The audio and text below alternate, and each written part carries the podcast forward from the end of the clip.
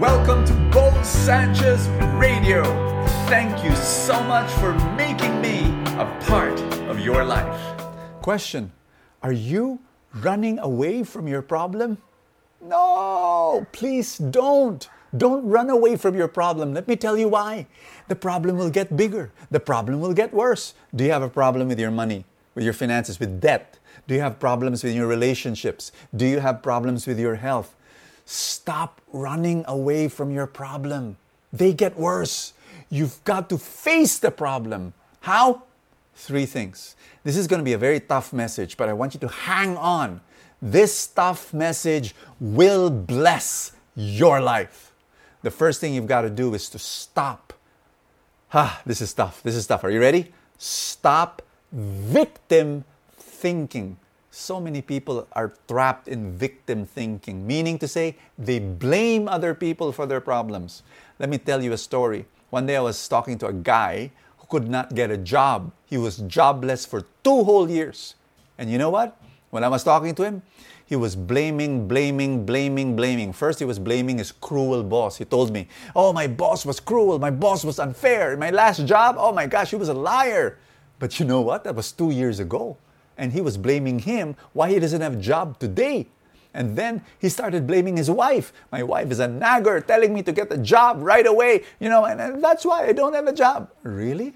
And then he started finally blaming his parents oh, they really did not raise me well. You know, if they only disciplined me, then maybe, oh gosh, it was. And he could not hear himself. No, he, he thinks he was right.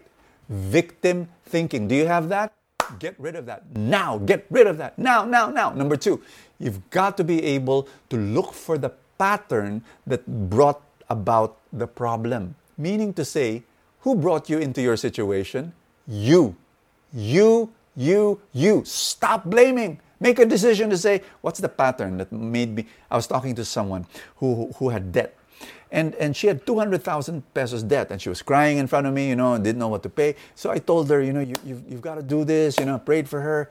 Do you know that a year and a half later, she came back to me with a 2.8 million debt? She, she was just running away from her problem. She did not face the fact that I was the one who, who she lacked self awareness. She didn't see that self awareness. She, she did not control the numbers. So, anyway, it was really heart wrenching. And, and I was telling myself, oh my gosh, if she will not wake up, wake up, wake up, she will have 200 million debt a few years from now. I'm not kidding. But you've got to wake up and you've got to say, what are the patterns that brought me to my situation. Number three, if you want to face your problem and solve your problem and not run away from your po- problem, you've got to pursue your dream, not just solve your problem. It's not enough to say, I'm going to solve my problem. No, what's your dream? You don't want to go to zero, you want to go to 10. Meaning to say, it's something like this Let's say your doctor says, "Oh, you're borderline diabetic." oh no, oh no, you know, what do I do? What do I do to get rid of the diabetes? Actually, what you want to do is yes, get rid of the diabetes. I'm sorry, the board, the borderline uh, high sugar. You know, you how do you get rid of that? Well, yes, get rid of that, but I want you to aim higher, to be healthy. You know, it's different when you when you have that positive think uh, goal. Why, why, why? L- listen carefully, huh? Listen carefully. Um, I'll read it for you because I, I love this quote. You cannot solve a problem with using the same thinking that created the problem. You've got to think in a different way, and the way to do that is to pursue a goal. I'll give you another example. You have you have a utang, okay? Utang. What's the goal? What's, what's the goal? To, to have zero debt. That's wonderful.